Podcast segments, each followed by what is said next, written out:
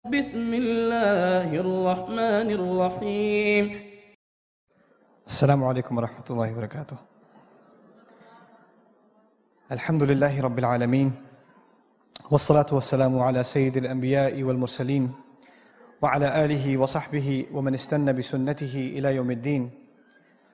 اللهم اجعلنا منهم ومن الذين آمنوا وعملوا الصالحات وتواصوا بالحق وتواصوا بالصبر آمين يا رب العالمين. ربنا هب لنا من أزواجنا وذرياتنا قرة أعين واجعلنا للمتقين إماما I want to start by making a request in the spirit of the subject that we're dealing with. At the end of my speech, some of you might feel obligated, even out of a sense of what you've been doing already, to applaud. I don't think I'll benefit much from your applaud, even though I appreciate the gesture, but I think I'll appreciate more if you just make dua for me and my family. So that would be a favor that you would do for me and for all of the uh, noble scholars that are here uh, that have presented. And if, they've, if you've benefited from them, then absolutely make dua for them and also make dua for their families. I have very little to add uh, to what's already been said in regards to this awesome subject, but I do want to divide my conversation with you into two parts.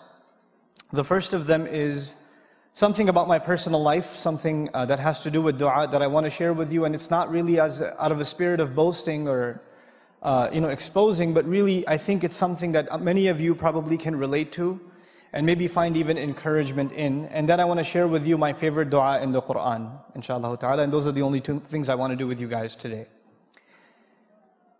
I was about almost 20 years of age and I absolutely head over heels fell in love. I went into a masjid in Ramadan and I heard a remarkable scholar explain the Quran. I had not read the Quran except in translation before that day. And I heard him speak about the Quran in the form of almost a conversation.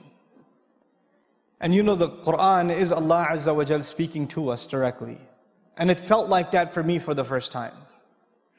And he was doing this every night of Ramadan for about four hours every night to go through the entire Quran in this fashion.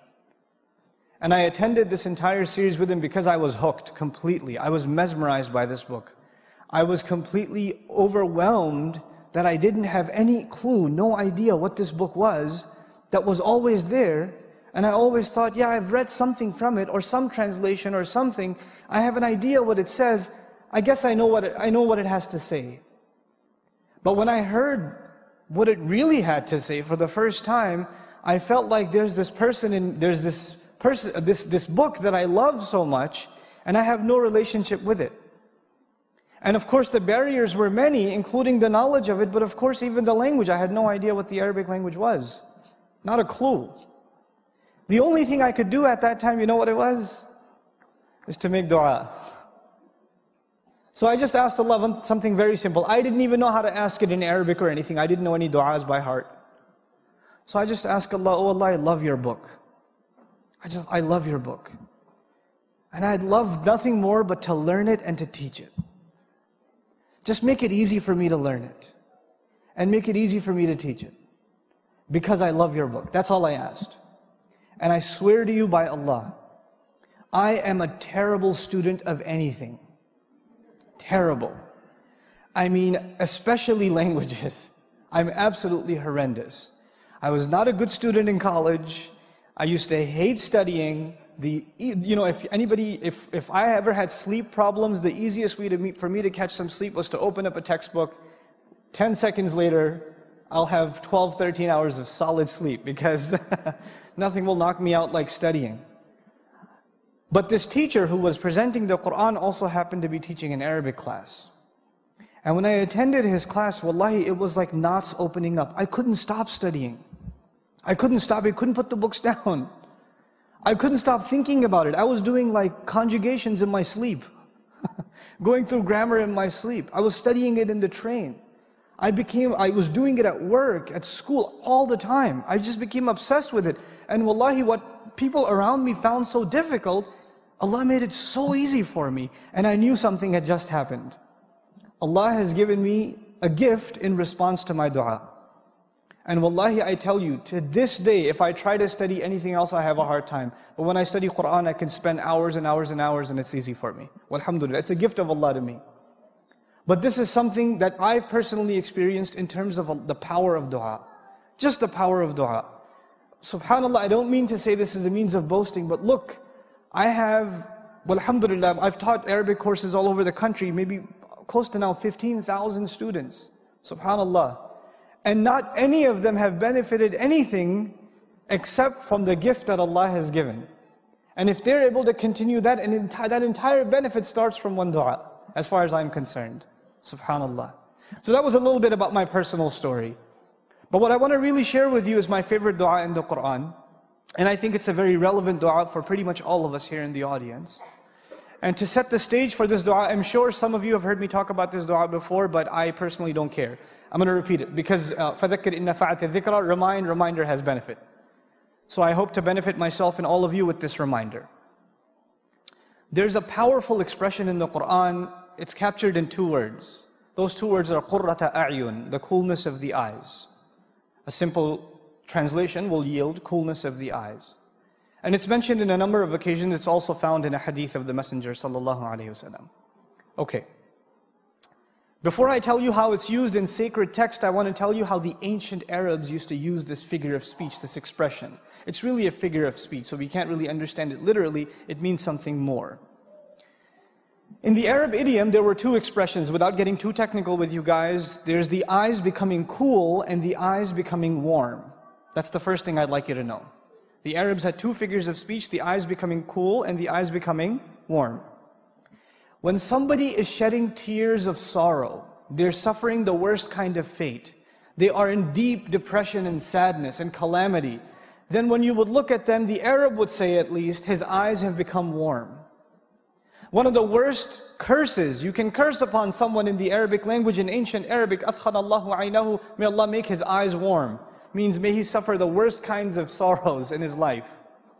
The exact opposite is what? the eyes becoming cool, for your sorrows, for your sadness, for your pains to be removed completely, and for you to feel peace and tranquility and joy like nothing else. And I'll give you, I'll give you a simple example of coolness and warmth of the eyes before I continue. Imagine you're at the airport, right? And there are two pair, there's a pair of a mother and a son, and another mother and another son. But this mother is saying farewell to her son. He's flying off somewhere. And the other mother is greeting her son who flew in from somewhere, and both of the mothers are crying.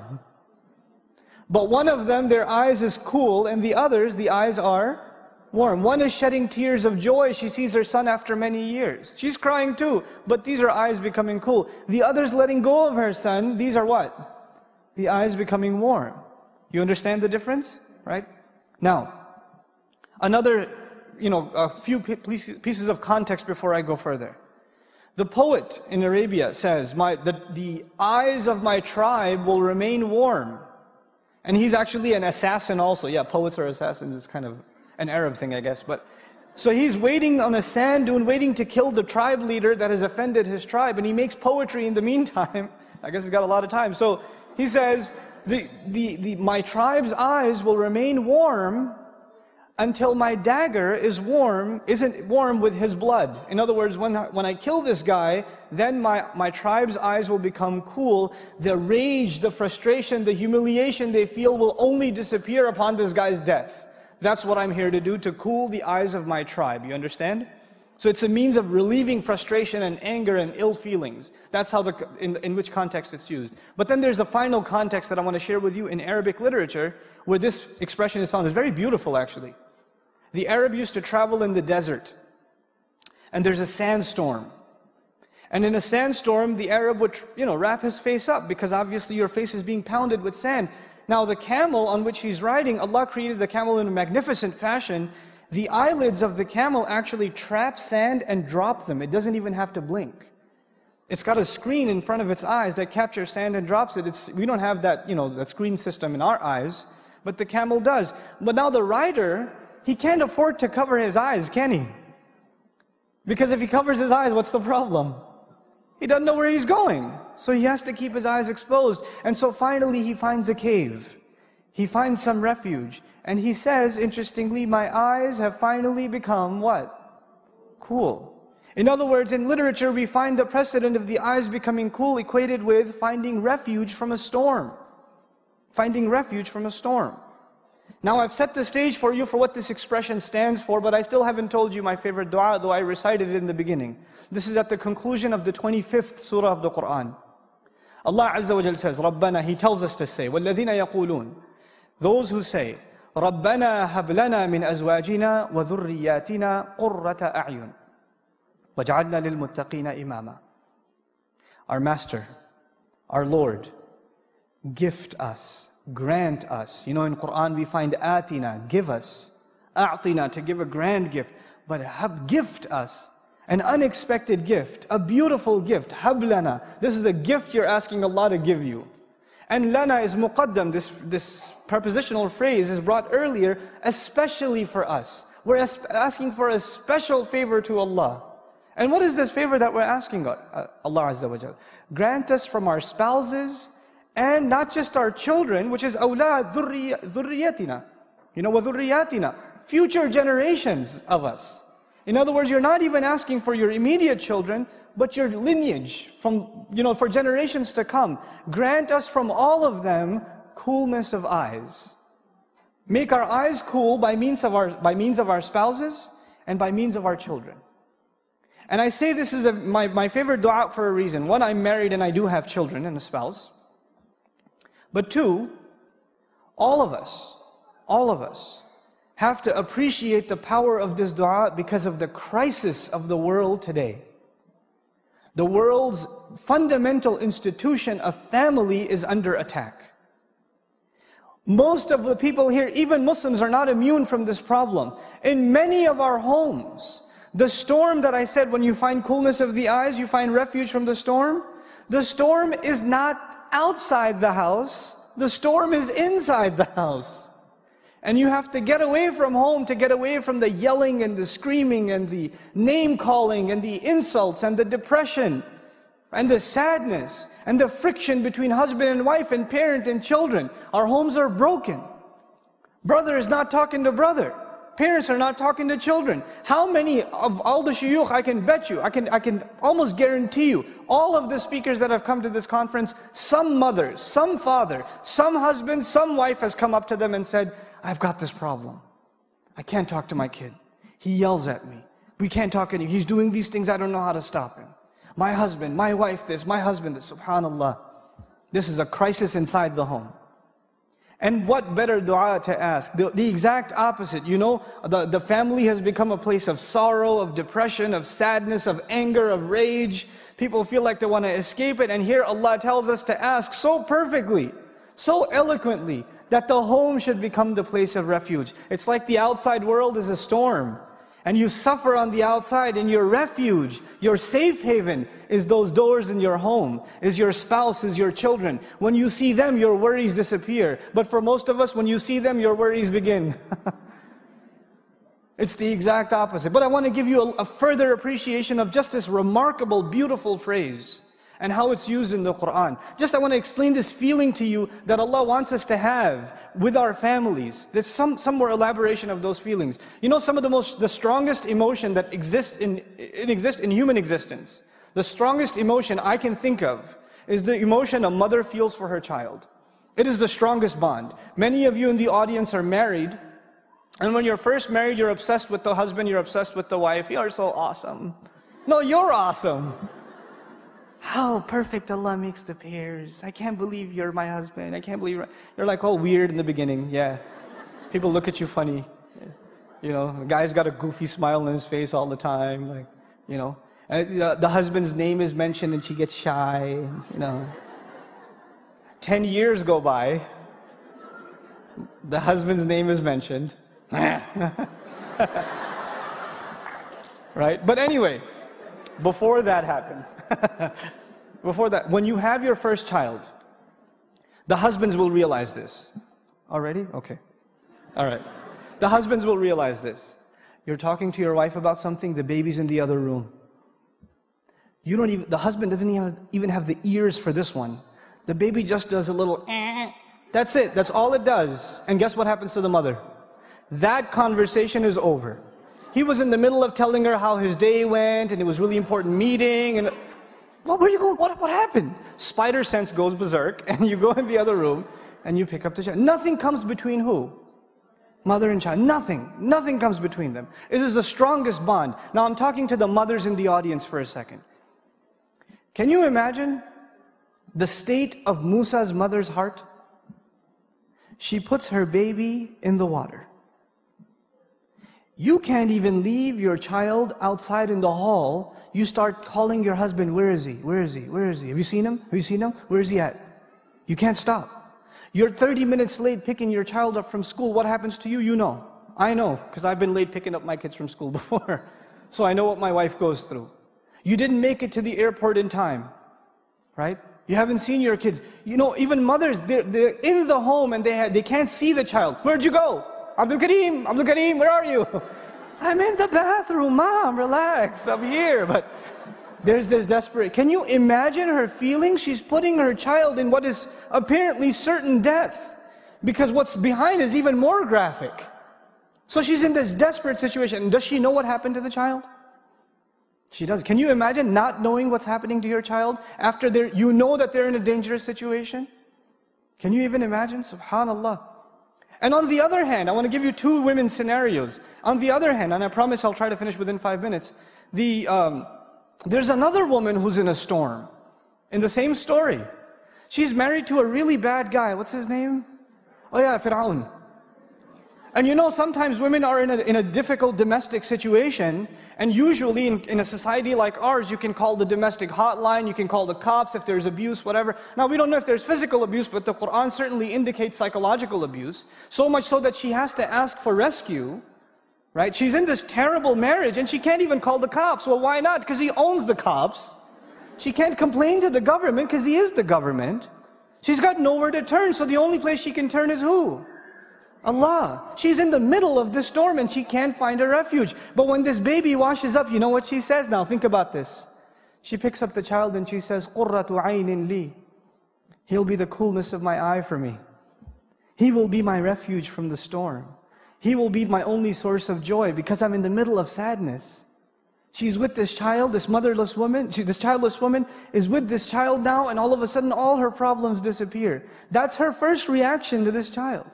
Subhanallah. And in, on a separate note, she said, Li walak. And that I won't discuss with you, but she separated herself from Fir'aun even in that. He'll be the coolness of my eye for me, for me and even for you. even to Fir'aun. But she didn't say for us, because she doesn't even associate herself with him. Subhanallah. Radiallahu anha. Now, one more thing. One last thing. Just about this coolness of the eyes. And why this dua is so beautiful and powerful and eloquent. You know, when a mother has lost her child, which in this case it, she has, and she is reunited with her child. Can you imagine the feeling of a mother whose child was lost and then she was reunited with it? Can you imagine the tears of happiness? Can you imagine that emotion? Now understand how Allah describes that emotion. Allah tells His favor to Musa alayhi salam. He says, فَرَجَعْنَاكَ إِلَىٰ أُمِّكَ كَيْ تَقَرَّ عَيْنُهَا وَلَا تَحْزَنُ so we returned you to your mother so her eyes could become cool. So her eyes would, Allah is describing the most amazing joy, the most amazing relief, the most indescribable feeling in the heart of a mother. And what expression does he use? The coolness of the eyes, to depict that powerfully. And so we ask Allah, give us from our spouses and our children coolness of eyes. That's what we ask Allah. When somebody said, I want to get married, go further. Not just get married, I want to get married to a spouse that will cool my eyes. That I'll be the coolness of their eyes and they'll be the coolness of mine. And Allah Azza wa Jal took the dua further. And then we understand why talk about future generations. And I'll conclude with this. وَجْعَلْنَا لِلْمُتَّقِينَ إِمَامًا And make us leaders over those who are cautious, conscious, fearful, pious, righteous. Those who are fearful before Allah. And you know what that makes you realize? It makes you realize your relationships right now aren't just about you. You have, you have, you're setting a precedent in your family for generations to come. So when you are not acting as good husbands and good wives and good parents and good children, what are your future generations going to be doing? And who's going to be answerable for that negative trend that was started by you? Who's going to be answerable for that? So it's an intelligent dua that we should find coolness of the eyes not only in our immediate family, but the future generation should be people that are righteous too. Because when we're raised on judgment day, we are imam over the entire family, whether they were messed up or not. So it's, we better ask for the kinds of people if they're underneath us, not those who are dragging us down on judgment day, but those who are elevating us. And we beg Allah that He give all of us those kinds of families. So the biggest favor you can do to me and, and, and the scholars here, because none of us are immune from this. This dua is something you and I, everyone, every Muslim, and this is even something that non-Muslims need today. They have no peace in their families. So I beg all of you sincerely that we all make this sincere dua to Allah. Yes, I know time's up, zero minutes. Yeah, zero minutes, really nice. ربنا هب لنا من أزواجنا وذرياتنا قرة أعين وجعلنا للمتقين إماما I sincerely pray that Allah Azza wa gives all of us and makes from our spouses and our children those that are the coolness of our eyes and that He makes us an imam, a leader over those that are pious and righteous. May Allah forgive all of our shortcomings, accept all of our dua and make the means of our forgiveness easy upon us. But this is once again at the end of Surah Al-Furqan. بارك الله لي ولكم في القرآن الحكيم ونفعني وإياكم بالآيات والذكر الحكيم والسلام عليكم ورحمة الله